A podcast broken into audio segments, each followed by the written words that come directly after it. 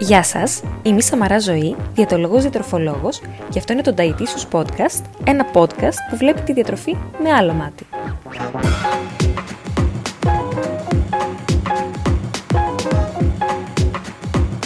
Στόχος μου είναι μέσα από κάθε επεισόδιο του Dietitious Podcast να ταυτιστείτε, να διαφωνήσετε, να προβληματιστείτε και να εμπλουτίσετε τις γνώσεις σας για τη διατροφή.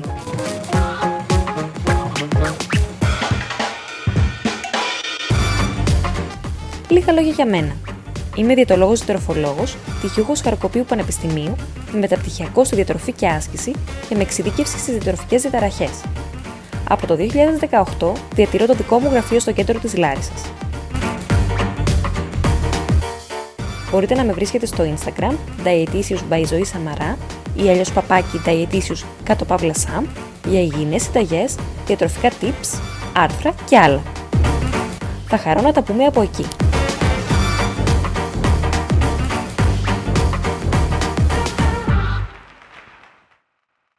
Θέμα του σημερινού podcast είναι η σχετή των βρεφών με στερεές τροφές, ο παγαλακτισμός και το baby-led winning. Γι' αυτό το λόγο έχω τη χαρά και την τιμή να έχω σήμερα μαζί μου μια εξαίρετη επιστήμονα και πάρα πολύ καλή μου φίλη, ε, την Ελένη, την Dr. Ελένη Σπυρέλη. Ε, να πω λίγα λόγια για την Ελένη. Πασκα, γεια σου Ελένη. Γεια, ευχαριστώ πάρα πολύ για την εισαγωγή. Εγώ ευχαριστώ που είσαι μαζί μου. Η Ελένη είναι διατολόγος διατροφολόγος, υπόφοιτη Χαρκοπίου Πανεπιστημίου. Έχει κάνει το μεταπτυχιακό της στο King's College στο Λονδίνο και τα τελευταία χρόνια ασχολείται με τη διατροφή των μητέρων και των εγγύων, των βρεφών και τη μετάβασή τους στις στερεές τροφές, τα οποία είναι και θέματα με τα οποία έχει ασχοληθεί στο διδακτορικό και μεταδιδακτορικό της, στο Queen's University στο Belfast, στην Ιρλανδία. Οπότε, από ό,τι καταλαβαίνετε, είναι η πλέον κατάλληλη να μιλήσει για το θέμα της διατροφής των παιδιών, τη μετάβαση στις στερεές τροφές και γενικότερα δεν θα βρείτε πολλούς τέτοιους επιστήμονες με τέτοια καλή εξειδίκευση, οφείλω να το πω. Ε, δηλαδή στην Ελλάδα δεν ξέρω κατά πόσο έχουμε άλλους. Άντε να είναι μετρημένοι στα δάκτυλα του ενός χωριού φαντάζομαι. Νομίζω ναι. στην Ελλάδα αυτό το κομμάτι ε, το διαχειρίζονται περισσότερο παιδίατροι παρά ναι. διαιτολόγοι. Δηλαδή δεν ξέρω τώρα σε ιδιωτικό επίπεδο, απλά από δημοσιεύσεις και συστάσεις, ε, ναι, νομίζω ότι είναι κυρίως παιδίατροι στην Ελλάδα σε αυτό το κομμάτι. Και κάποιος τώρα να έχει κάνει διδακτορικό, διδακτορικό και μεταδιδακτορικό σε τέτοιο τομέα, δεν νομίζω να υπάρχουν έτσι ιδιωτολόγοι πολλοί. Στην Ελλάδα, για να είμαι ειλικρινής, δεν γνωρίζω. Τώρα, ναι. ναι. Ναι. Ναι. να πω καταρχάς για αυτό το θέμα όταν θα το συζητήσουμε. Καλύτερα να αναφερόμαστε σε εισαγωγή στερεών τροφών σε ένα αρχικό στάδιο και έπειτα με τον όρο συμπληρωματική διατροφή. Γιατί ο απογαλακτισμός ε, παραπέμπει περισσότερο στη διακοπή, στην, ε, ναι, στην διακοπή του μητρικού γάλακτος, είτε είναι ε, θυλασμός είτε είναι φόρμουλα. Οπότε, ναι, ας, ας καλύτερα το συζητήσουμε ως συμπληρωματική διατροφή, ας πούμε. Ωραία, πολύ ωραία.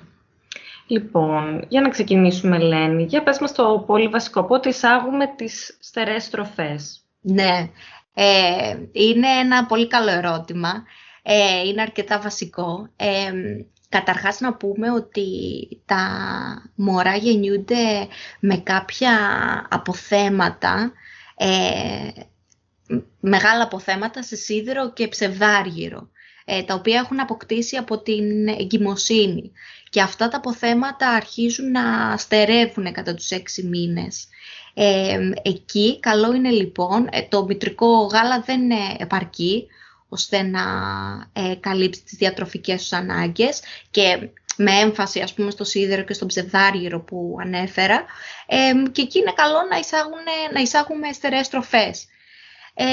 παράλληλα, ε, γύρω στους έξι μήνες, τα περισσότερα βρέφη είναι ικανά να δεχτούν στερεές τροφές ε, αλεσμένες μεν, αλλά κάτι παραπάνω από γάλα.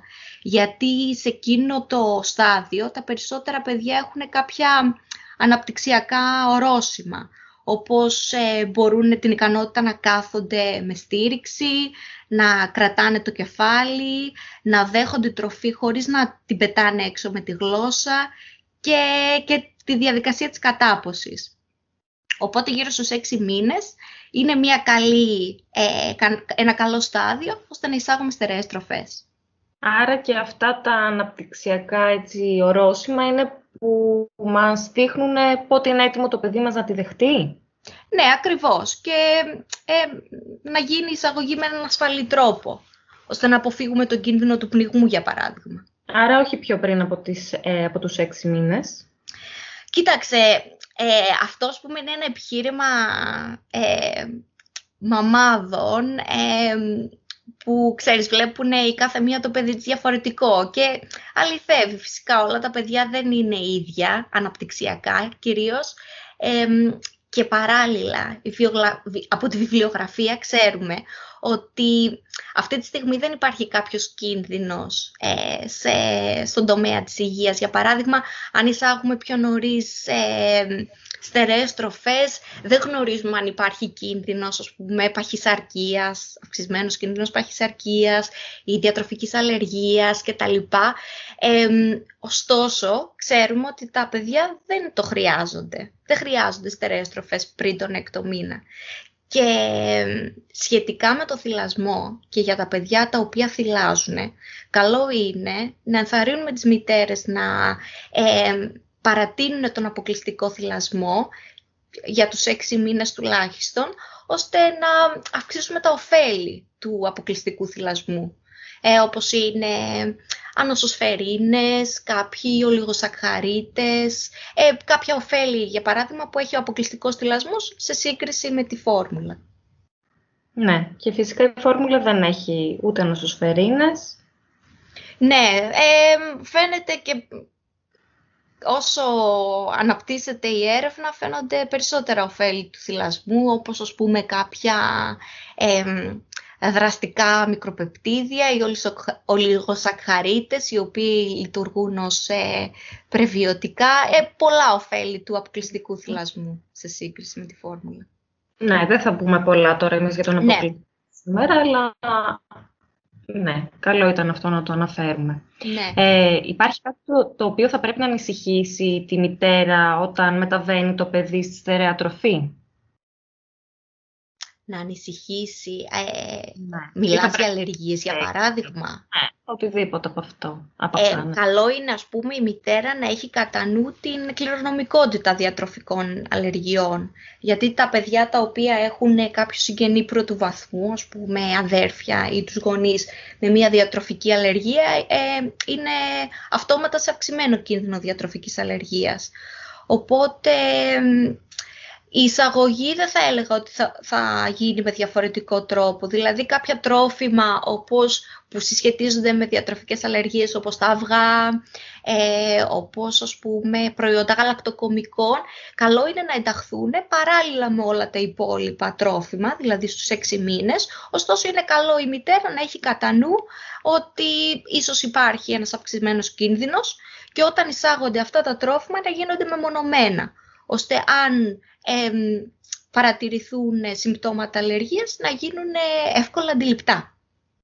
Ε, παλαιότερα σύστηναν να, να εισάγουμε οποιοδήποτε νέο τρόφιμο με διαφορά τριών ημερών. Από όσο ξέρω, πλέον δεν ισχύει αυτό, έτσι. Ναι, ε, το έχω ακούσει και εγώ, είναι ο κανόνας των τριών ημερών. Ναι, ναι. Ε, εντάξει, εγώ θα έλεγα να μην γίνεται με τόσο ας πούμε, στρατιωτική ευλάβεια.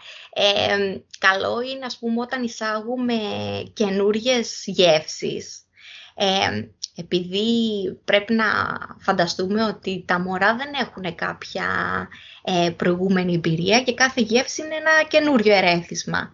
Και για κάποιες γεύσεις, όσο, όπως για παράδειγμα οι πικρές, ε, για τις οποίες υπάρχει μια γενή ας πούμε απέχθεια, ε, καλό είναι να τους δώσουμε λίγο χρόνο ώστε να τις συνηθίσουν. Ε, δηλαδή να δώσουμε κάποιο τρόφιμο, ίσως και να το δώσουμε για δύο-τρία γεύματα. Αλλά ε, εντάξει, εξαρτάται. Δεν θα έλεγα ότι πρέπει να γίνει αυτό ναι. ε, για τρεις ημέρες, ξέρεις. Μπορούν να εισάγονται και ταυτόχρονα τρόφιμα τα οποία δεν είναι αλλεργιογόνα. Ναι, ναι, βέβαια, βέβαια. Απλά στα, τα αλλεργιογόνα τα εισάγουμε από ποιο μήνα και μετά; Μπορούμε από τον έκτο αμέσως να ξεκινήσουμε; Έτσι, από τον έκτο ε, σαν μια πρώτη ας πούμε επαφή να γίνουν μεμονωμένα, να διαπιστώσουμε αν υπάρχει κάποιο σύμπτωμα ε, και μετά να συνεχίσουμε να ενταχθούν κανονικά σε ένα γεύμα. Πάλι παλαιότερα έλεγαν να καθυστερούμε την εισαγωγή των αλλεργιογόνων, αλλά τώρα από ό,τι έχω δει φαίνεται αυτό να σχετίζεται με αυξημένο κίνδυνο αλλεργίας η καθυστερημένη εισαγωγή τους. Ε; Έτσι, ακριβώς. Και αυτό είναι ένα σημείο, ας πούμε, της έρευνας, η οποία έχει, το οποίο έχει διευκρινιστεί τα τελευταία χρόνια. Είναι σχετικά ένα καινούριο έβριμα. Δηλαδή, τώρα ξέρουμε ότι, ειδικά για τα παιδιά που έχουν αυξημένο κίνδυνο διατροφικών αλλεργιών, είναι καλό να εντάσσουμε νωρίτερα, και νωρίτερα λέγοντας περίπου στον έκτο μήνα, παρά να το καθυστερούμε. Ωραία. Και αυτό, ας πούμε, έχει να κάνει ε, ναι, όπως είπαμε, με αυγό, με κάποια ψάρια, με κάποια ίχνη, ας πούμε, ξηρών καρπών, τα οποία μπορεί να καταποθούν εύκολα ε, ή και προϊόντα γαλακτοκομικών. Καλό είναι να ενταχθούν από την αρχή στη συμπληρωματική διατροφή. Απλά έχουμε έτσι ένα, κάποιες μέρες για να βλέπουμε τα συμπτώματα. Ναι, και αυτό θα έλεγα κυρίως, ε, όπως είπαμε, για τα παιδιά με αυξημένο κίνδυνο. Δηλαδή, ας μην ε, υπάρχει τόσο μεγάλη ανησυχία εάν δεν υπάρχει μια ναι. κληρονομικότητα, ναι. Αυτό ισχύει και για τη γλουτένη, έτσι, και για τα προϊόντα που περιέχουν γλουτένη. Σωστά, σωστά. Από τον έκτο μήνα, ναι. Αυτό λένε οι τελευταίες συστάσεις. Ε, καλό είναι να αρχίσουμε με μικρές ποσότητες ε, και όσο προχωράμε προς το πρώτο χρόνο της ζωής, ναι, να τις αυξάνουμε. Ωραία. Ε, είπες πριν ότι τα παιδιά έχουν μία αποστροφή, μία γενή αποστροφή προς την πικρή γεύση. Αλλά νομίζω έχουν μία έτσι εγγενή συμπάθεια, αγάπη για τη γλυκιά και την αλμυρή. Σωστά. Ναι. ναι, ναι. Οπότε τι πρέπει να ισχύει για τη ζάχαρη και το αλάτι. Η ζάχαρη και το αλάτι είναι καλό να αποφευχθούν κατά τη διάρκεια του πρώτου χρόνου, όπως επίσης και το μέλι και να έχουμε φυσικά και στο μυαλό μας την κρυμμένη ζάχαρη και το κρυμμένο αλάτι. Ε, ας πούμε σε κάποια snacks φυσικά. Ε, τώρα από εκεί και πέρα, σχετικά με την, ε, ε, με την απέχθεια και την αποστροφή και την αγάπη για, την, ε, για τις γλυκές γεύσεις, αυτό ίσως μπορεί να κατευθύνει και λίγο τις πρώτες επιλογές της, ε, των στερεών τροφών. Δηλαδή καλό είναι τα λαχανικά και κυρίως τα, τα πικρά λαχανικά όπως είναι ας πούμε το σπανάκι, το μπρόκολο, το κουνουπίδι. Καλό είναι να τα εισάγουμε νωρίς ε, ώστε να δώσουμε στα παιδιά το χρόνο να τα συνηθίσουν και να τα αγαπήσουν. Και μάλιστα σε επανάληψη. Αν δούμε δηλαδή ότι αρχικά ε, το παιδί δεν του αρέσει αυτό που τρώει και το δείχνει με κάποιες ας πούμε κρυμάτσες, είναι καλό να, να επαναληφθεί ε, η χορήγηση αυτών των τροφών. Ε, και μάλιστα, ναι, δηλαδή ο πρώτος χρόνος πρέπει να θεωρηθεί ε, μία περίοδος ας πούμε, που δίνει ευκαιρίες για νέες, ε, για νέες γεύσεις. Γιατί μετά και μετά το δεύτερο χρόνο κυρίως τα παιδιά αποκτούν κάποιες ε, αποστροφές ε, και κάποιες, ε, ξέρεις, ε, μια αρνητική προδιάθεση προς τα φαγητά.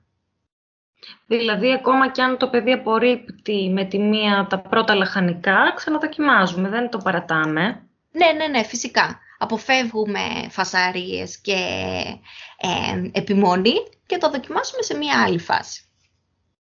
Ε, από τον έκτο μήνα δηλαδή παρα, παρατηρούμε κάποιες αποστροφές. Δηλαδή από τον έκτο μήνα με την αρχική έτσι, εισαγωγή των στερεών τροφών θα δούμε το παιδί να αρνείται να καταναλώνει κάποια τρόφιμα. Ε, δηλαδή ή όχι τόσο πολύ εξ αρχής. Νομίζω κάποιες ε, γκριμάτσες είναι ας πούμε είναι αναμενόμενες. Είναι, ναι. είναι μία ας πούμε εγγενής αντίδραση του μωρού σε γεύσεις τις οποίες ε, ε, είναι, είναι προδιαθετημένο να μην του αρέσουν και νομίζω πως ναι εκεί. Έτσι, ακριβώς. Αλλά το παιδί σε αυτή την ηλικία δεν θα θυμηθεί ότι, δηλαδή σε επόμενη έκθεση στο ίδιο τρόφιμο, δεν θα θυμηθεί ότι το έχει ξαναφάει την προηγούμενη μέρα και δεν του άρεσε. Οπότε, φαντάζομαι. Ε, δεν, ναι, Τώρα δεν ξέρω αν το θυμάται. Δεν μπορούμε να, δεν μπορούμε να το καταλάβουμε αυτό. Ωστόσο, η προσέγγιση της μητέρας πρέπει να είναι ίδια. Δεν αποφεύγουμε την, την πίεση και το ξαναδοκιμάζουμε. Άρα, αλάτι και ζάχαρη γενικώς δεν βάζουμε καθόλου κατά προτίμηση τα πρώτα, τα πρώτα δύο χρόνια; Το πρώτο ένα χρόνο. Το πρώτο ένα χρόνο. Απλά ναι. το μέλι είναι επίσης και για το κλωστερίδι μποτουλίνου πέρα από, το... πέρα από τη γλυκιά γεύση. Αυτό ναι, ενέχει ναι. και κίνδυνους, ε, ναι. Ωραία, ωραία. Αν τώρα εισάγει μία μητέρα, βασικά οι περισσότερες α, μητέρες μαζί με, τη, όχι βασικά περισσότερες, πάντα η εισαγωγή στερεών τροφών είναι συμπληρωματική, όπως είπες και στην αρχή. Σωστά, ναι. Θα είναι μαζί με το γάλα, είτε αυτό είναι μητρικό, είτε είναι φόρμουλα. Ακριβώς. Πώς γίνεται η εισαγωγή, δηλαδή ταυτόχρονα με το γάλα, είτε με το θυλασμό, είτε με τη φόρμουλα; Ναι. Υπάρχει κάποια σειρά, κάποιο, κάποιος τρόπος. Ε, νομίζω αυτό θα το καταλάβει κάθε ε, η ίδια η μητέρα. Δηλαδή, καλό είναι η πρώτη εισαγωγή των στερεών τροφών να γίνει σε μια φάση που και η μητέρα έχει χρόνο και τη διάθεση να κάτσει με το παιδί, γιατί θα πάρει λίγο παραπάνω χρόνο από ό,τι έχει στο μυαλό της. Δηλαδή, να κάτσει έτσι χαλαρά και να ε, αφήσει το παιδί να ανακαλύψει καινούριε γεύσεις. Ε, και μετά μπορεί το παιδί να θέλει λίγο γάλα, αρχικά δηλαδή να ξεκινήσουμε με ένα γεύμα, έπειτα να πάμε σε δύο και ας πούμε έβδομο με ένα το μήνα καλό είναι να, υπάρχουν, να υπάρχει μια ρουτίνα, δηλαδή δύο με τρία γεύματα ας πούμε, τα οποία μιμούνται το πρότυπο των ενηλίκων για παράδειγμα πρωινό, μεσημεριανό, βραδινό και μετά από το δέκατο μήνα καλό είναι το παιδί να έχει τρία γεύματα. Και η, ο, ο θυλασμός ή η χορήγηση του γάλακτος να γίνεται κανονικά, απλό, απλώς αν δούμε ότι το παιδί δεν θέλει τόσο πολύ γάλα ή δεν θέλει καθόλου γάλα, μπορούμε να καταργήσουμε ένα τάισμα ε, ή απλά να μειώσουμε την ποσότητα. Ε, απλώς αρχικά δεν έχει τόσο σημασία πόσο θα φάει το παιδί από στερεές τροφές, γιατί ε, την περισσότερη ενέργεια και την περισσότερη πρωτεΐνη θα την πάρει από το γάλα ούτως ή άλλως. Ε, να δώσουμε όμως έμφαση σε σίδερο και ψευδάργυρο όπως είπα. Δηλαδή καλό είναι οι πρώτες τροφές να είναι πλούσιες ή να περιέχουν ε, τροφές πλούσιες σε σίδηρο και φυτικό και, και ζωικό. Ε, και ε, όπως είπαμε με μια ποικιλία γεύσεων. Δηλαδή η, ε, η έμφαση να δοθεί στο ποιες τροφές παρά στο πόσο. Ακριβώς, δηλαδή να εστιάσουμε λίγο στο κρέας το πρώτο διάστημα που είναι και ψευδαργύρου πηγή και σιδήρου. Ναι, ακριβώς. Δηλαδή το κρέας είναι, να είναι από τα, από τα πρώτα τρόφιμα που θα εισαχθούν. Ναι, ναι, ναι, βέβαια. Καλά μαγειρεμένο, ε, ναι. σε μία μαλακή έτσι υφή, ε, ώστε να μπορεί να καταποθεί εύκολα, ναι. Άρα τον έκτο μήνα φυσικά ξεκινάμε με αλεσμένες τροφές αλεσμένες τροφές ή καλά μαγειρεμένες ώστε να μπορούν να αλεστούν εύκολα στο στόμα του παιδιού. Γιατί ακόμη και αν το παιδί δεν έχει δόντια σε αυτό το στάδιο, μπορεί να η πέψη των τροφών ξεκινάει από το στόμα. Δηλαδή, επειδή έχει την αμυλάση με το σάλιο του, μπορεί να αλέσει με τα ούλα του και με το σάλιο ε, τις τροφές ώστε να καταποθούν εύκολα. Πολύ ωραία. Και με, πότε μεταβαίνουμε σε κομμάτια, πότε θα ήταν καλό σε μικρά κομμάτια να αρχίσει να τρώει το παιδί; Ναι, από τον 7ο και τον 8ο ε, καλό είναι να εισάγουμε κάποια κομμάτια, να μην είναι όλα σε μορφή πουρέ, γιατί αυτό παράλληλα διευκολύνει και την ανάπτυξη της ικανότητας της μάσησης. Δηλαδή για να αναπτυχθεί καλά η ικανότητα της μάσησης πρέπει να δέχεται ρεθίσματα σε επίπεδο υφής, ώστε να, να μπορεί να αυξηθεί. Ωραία. Ε, και για πες μας λίγο, Ελένη, για το baby-led weaning που ακούγεται πάρα πολύ και από ό,τι μου είπες και εσύ πιο πριν αρχίζουν τώρα να γίνονται και σεμινάρια στην Ελλάδα για τις α, μητέρες. Ε, μίλησέ μας γενικά, πες βασικά αρχικά τι είναι το baby-led ναι. weaning, δεν το ξέρουν όλοι. Ναι, ναι, βέβαια. Το baby-led weaning είναι, ας πούμε, μια προσέγγιση προς την εισαγωγή στερεών τροφών, η οποία, κατά την οποία το παιδί είναι αυτό που καθοδηγεί τη διαδικασία ε, του, της σύντησης, του ταΐσματος και δηλαδή προσφέρουμε μια, ε, μια, προσφέρουμε το φαγητό και το παιδί είναι αυτό που το πιάνει και το βάζει στο στόμα του για να το καταναλώσει. Επίσης, η υφή έχει να κάνει με την υφή της τροφής, δηλαδή έχει να κάνει με κομματάκια παρά με αλεσμένο, αλεσμένη τροφή σε μόρφη πουρέ που χορηγείται με το κουτάλι. Αυτό είναι λοιπόν. Φυσικά όλες οι τροφές δεν μπορούν να δοθούν με τη μορφή του baby led, όπως λέγεται και το όνομά του. Δηλαδή, το γιαούρτι, ας πούμε, θα υπάρχουν πάντα τροφές οι οποίες θα χορηγούνται με το κουτάλι όπως το γιαούρτι, αλλά ναι, αυτή, αυτό είναι το γενικό, η γενική φιλοσοφία πίσω από το baby led winning. Και πότε ξεκινάμε με το baby led winning, από ποιο μήνα; Ναι, καλό είναι και αυτό στον έκτο πίνα και μάλιστα εκεί έχει ιδιαίτερη σημασία αυτό που είπαμε για τα αναπτυξιακά ορόσημα. Δηλαδή το παιδί φυσικά πρέπει να έχει την, ικανό, την δεξιότητα να πιάσει κάτι και να το βάλει στο στόμα του και να έχει επαφή με το, με το μάτι του, ε, όπως επίσης φυσικά και τη διαδικασία της κατάποσης, εφόσον μιλάμε για κομματάκια, ε, αλλά ναι, από τον έκτο μήνα. Σχετίζεται το baby led weaning με αυξημένο κίνδυνο πνιγμονής. Η βιβλιογραφία μας λέει όχι.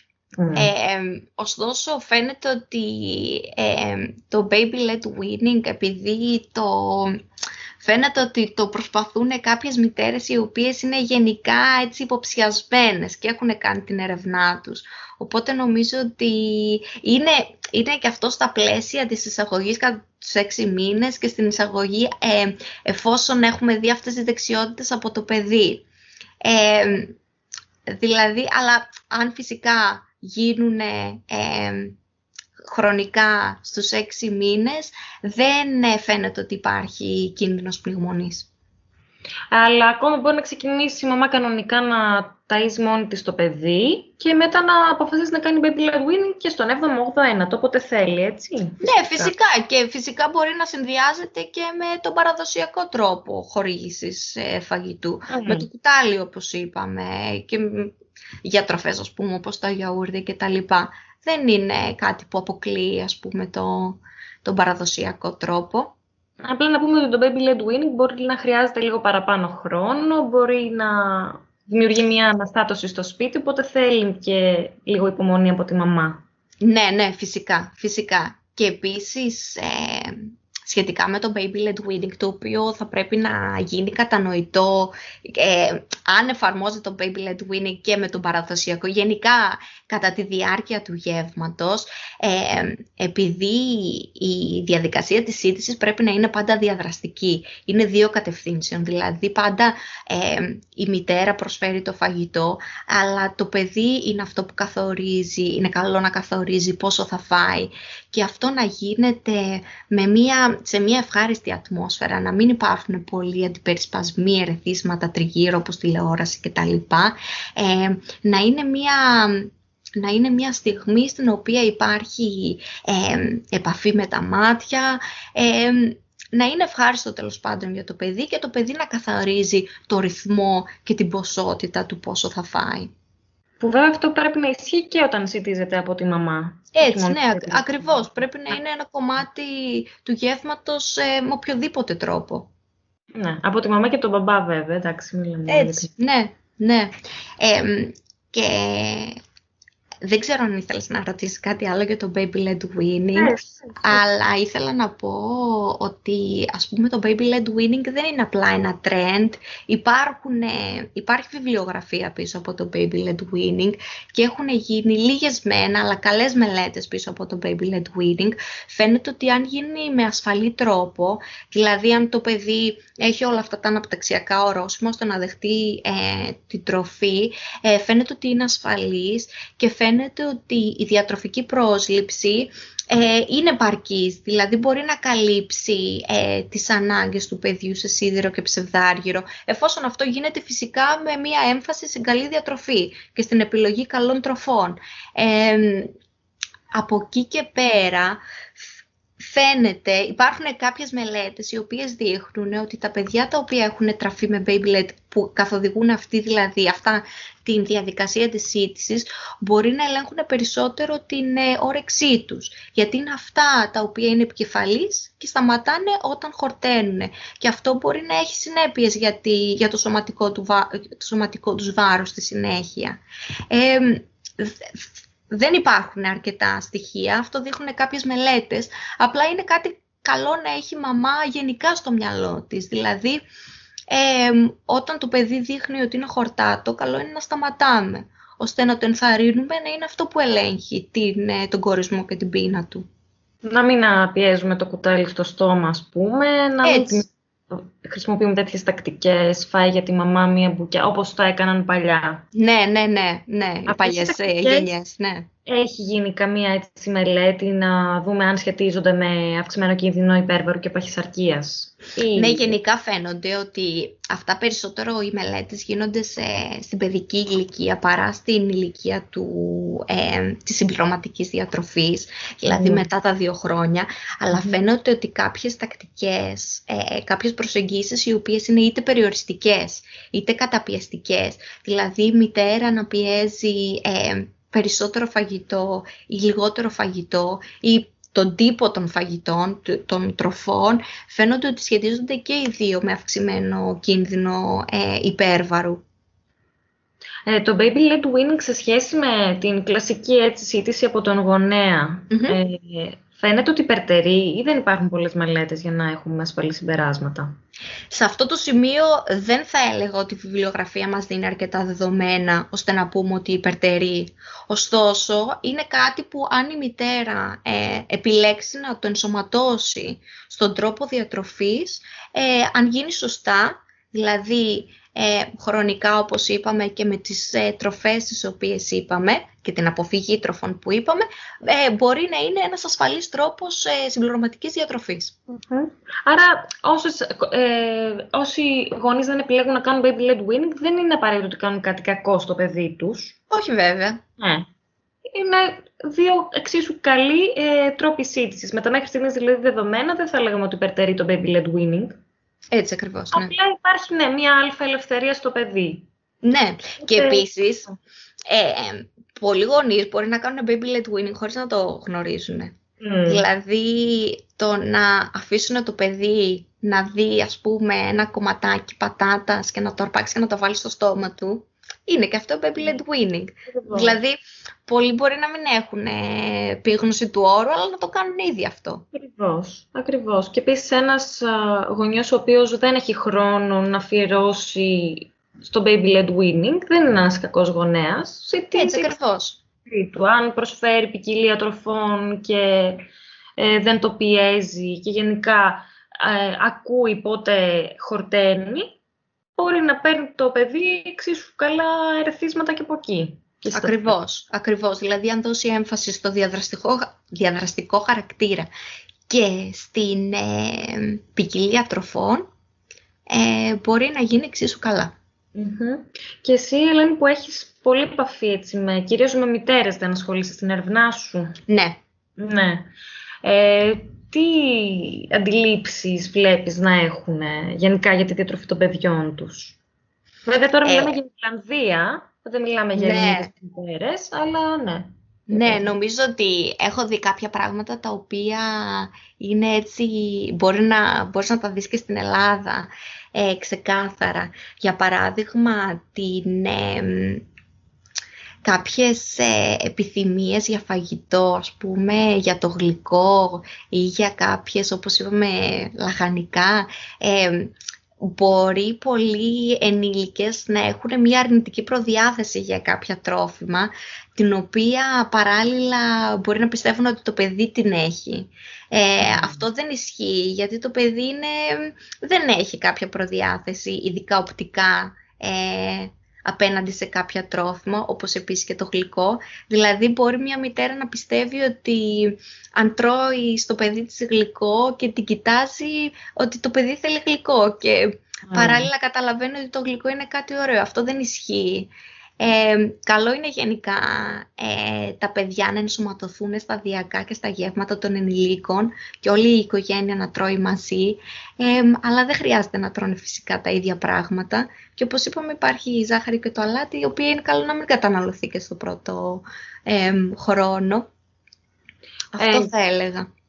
Και δηλαδή καλό θα ήταν ας πούμε ακόμα και η σύντηση από τον έκτο μήνα να γίνεται στον ίδιο χώρο με τα άλλα μέλη της οικογένειας ή δεν φαίνεται ότι υπάρχει κάποια ουσία σε αυτό; Ε, θα έλεγα ότι αν ε, και να μην υπάρχουν άλλα ε, μέλη της οικογένειας παράλληλα, εφόσον γίνεται ε, σε μια ευχάριστη ατμόσφαιρα, χωρίς ε, θόρυβους παράλληλα και με μια καλή επαφή μητέρας ή πατέρα με το παιδί, ε, νομίζω ότι στον έκτο μήνα δεν έχει και τόσο. Ο κοινωνικός χαρακτήρας του γεύματος δεν παίζει και τόσο ρόλο.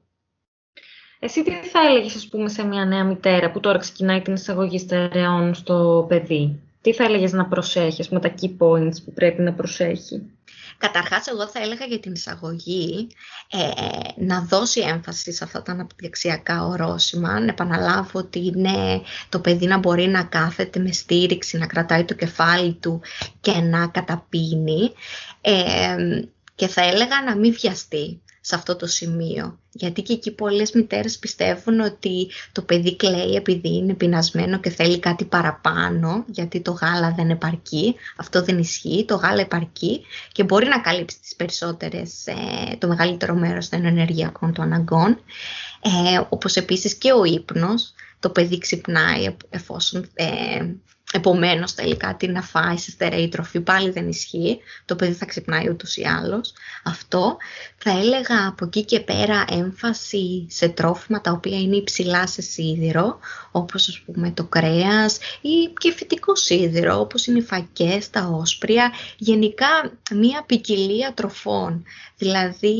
Ε, ποικιλία σε χρώματα και σε γεύσεις και σε όλες τις διατροφικές ομάδες. Να μην αποκλείουν κάτι. Ε, φυσικά να αποκλείουν ας πούμε ζάχαρη ναι. αλάτι και κάποια άλλα τρόφιμα όπως για παράδειγμα για κίνδυνο πνιγού όπως είναι μεγάλο κομμάτι ξηρών καρπών φυσικά και τέτοια αλλά από εκεί και πέρα σε λογικά πλαίσια μια ποικιλία τροφών. Ναι, και περισσότερο να ανησυχεί για το τι τρώει, όχι για το πόσο τρώει, όπως είπες, και για το πόσο συχνά τρώει. Και όχι κάθε Ακριβώς. φορά που να θεωρούν ότι πεινάει. Ακριβώς. Δηλαδή, και επίσης, αν είναι αυτό που είπες, ότι αν έχουν ποικιλία και δίνουν σε ένα γεύμα πολλά και διαφορετικά, θα έχουν και σωστούς συνδυασμούς, ώστε ας πούμε, ε, ο χαμηλής βιοθετησιμότητα σίδηρο να γίνει υψηλής βιοθετησιμότητα, χωρίς να μπαίνουν στη διαδικασία να γκουγκλάρουν το οτιδήποτε. Ναι, ακριβώς βλέπω και σε αυτά τα γκρουπάκια με τις μαμάδες, με την παιδική διατροφή, που είναι ok για μια μαμά να μπει εκεί πέρα, αλλά να ξέρει ότι το 90% που θα δει είναι υπερβολή και το 10%, ένα 10% θα είναι και σωστό. Ναι, ναι, ακριβώς. Καλές συνταγές από ό,τι έχω δει, ε, δίνουν ωραίες ιδέες, αλλά έχουν πάρα πολλά υπερβολικά ας πούμε, πράγματα σχέση με τη διατροφή. Ας πούμε, βλέπω παντού ότι να αποφεύγονται τα δημητριακά ολικής γιατί είναι αναστολέα στρέψης σε αυτά τα γκρουπ. Συνέχεια ναι. το βλέπω. Επίσης ναι. ότι σε κάθε γεύμα πρέπει να υπάρχει κρέας. Σε κάθε γεύμα, οπωσδήποτε. Ναι. ναι. Ναι, είναι αρκετά υπερβολικό αυτό. Δηλαδή, όπως είπες και εσύ, είναι ωραίο να έχουμε, ας πούμε, ιδέες για γεύματα, γιατί είναι έτσι επιπλέον τρόποι ώστε να ενσωματώσουμε περισσότερα φαγητά, περισσότερες τροφές. Και είναι καλό να υπάρχει ενημέρωση, είναι καλό να υπάρχει, ξέρεις, μέσα στο πλαίσιο του γκουγκλαρίσματος και της Facebook και τα ναι. λοιπά. Ε, ωστόσο, καλό είναι οι μαμάδες να έχουν πάντα μία κριτική στάση, να ξέρουν ποιες είναι οι πηγές τους και να κάθονται και να σκέφτονται λίγο την αξιοπιστία αυτών των πηγών. Ε, δηλαδή να έχουν στο μυαλό τους ότι το... Ε, η γνώση που έχουμε για την συμπληρωματική διατροφή και γενικά για την βρεφική διατροφή έχει αναπτυχθεί πάρα πολύ τα τελευταία χρόνια. Οι συστάσεις είναι καινούριε και ακόμη και κάποιοι επαγγελματίες υγείας που δεν είναι αυτό το κομμάτι της εξειδίκευσής τους μπορεί να μην ξέρουν τις συστάσεις. Οπότε καλό είναι αν θέλουν να πάρουν μια συμβουλή στο διατροφικό κομμάτι ξεκάθαρα ε, και στο αν η διατροφή του παιδιού τους είναι επαρκής ή όχι, να απευθυνθούν σε, έναν, ε, σε κάποιον, σε διαιτολόγο ιδανικά, που έχει μια εξειδίκευση σε αυτό το ναι. κομμάτι. Αυτό, όπως που έχει μια εξειδίκευση, γιατί δεν έχουν όλοι οι διατολόγοι. Ναι, ναι, βέβαια ή αν δεν έχει εξειδικεύσει τουλάχιστον όντως να γνωρίζει. Γιατί δεν υπάρχει όρος παιδοδιατροφολόγος που το βλέπω κιόλας. Είναι ελάχιστοι οι διατολόγοι που ξέρουν, που έχουν κάνει κάποια εξειδίκευση τουλάχιστον ε, ακαδημαϊκά στην παιδική διατροφή, αλλά τουλάχιστον ναι. να είναι διατολόγο ο οποίος γνωρίζει, έχει τουλάχιστον διαβάσει πολύ ε, για την παιδική διατροφή, αν δεν έχει τουλάχιστον πιστοποιημένα μια ακαδημαϊκή εξειδίκευση. Γιατί δεν ναι, είναι ναι, ναι. Ναι, Αλλά... να ξέρει, ας πούμε, να έχει μία γνώση και να μπορεί να εξηγήσει με απλά λόγια την, ε, τα τωρινά δεδομένα.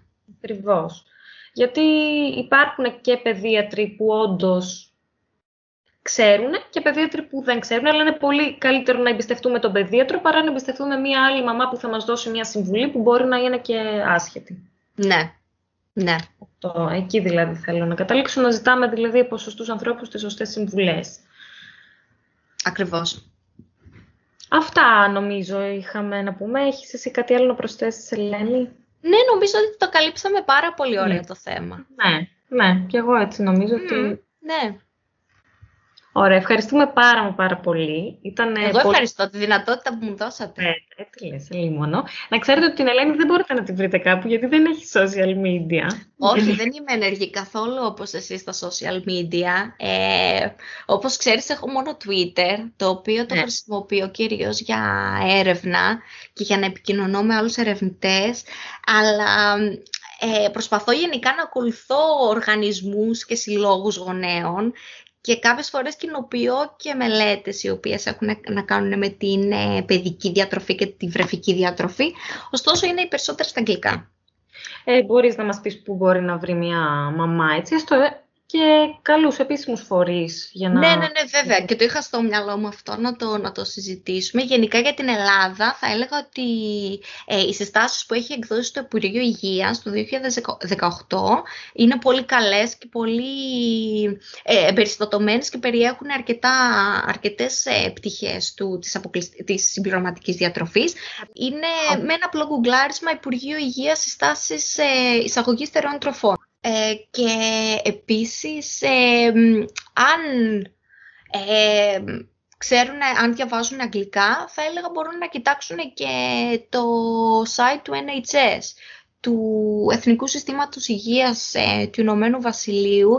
Έχει εμπεριστατωμένες ε, συστάσεις, δίνει περισσότερες συμβουλές, είναι δηλαδή πιο έτσι πιο μεγάλο από το Ελληνικό Υπουργείο Υγείας και επίσης δίνει και κάποιες ε, συμβουλές σχετικά με το Baby Led Winning. Δηλαδή NHS, Complementary Fitting ε, και μπορούν να, να διαβάσουν περισσότερα. Τέλεια. Ή και στο Twitter σου. Ποιο είναι το Twitter σου; Ή κάτω παύλα Σπιρέλη. S-P-Y-R-E-L-I. Τέλεια. Ωραία. Τέλεια. Ευχαριστούμε πάρα πολύ, Δόκτωρ Ελένη Σπιρέλη. Ευχαριστώ πολύ για την ευκαιρία. Εμείς θα τα πούμε σε ένα επόμενο podcast. Γεια σας.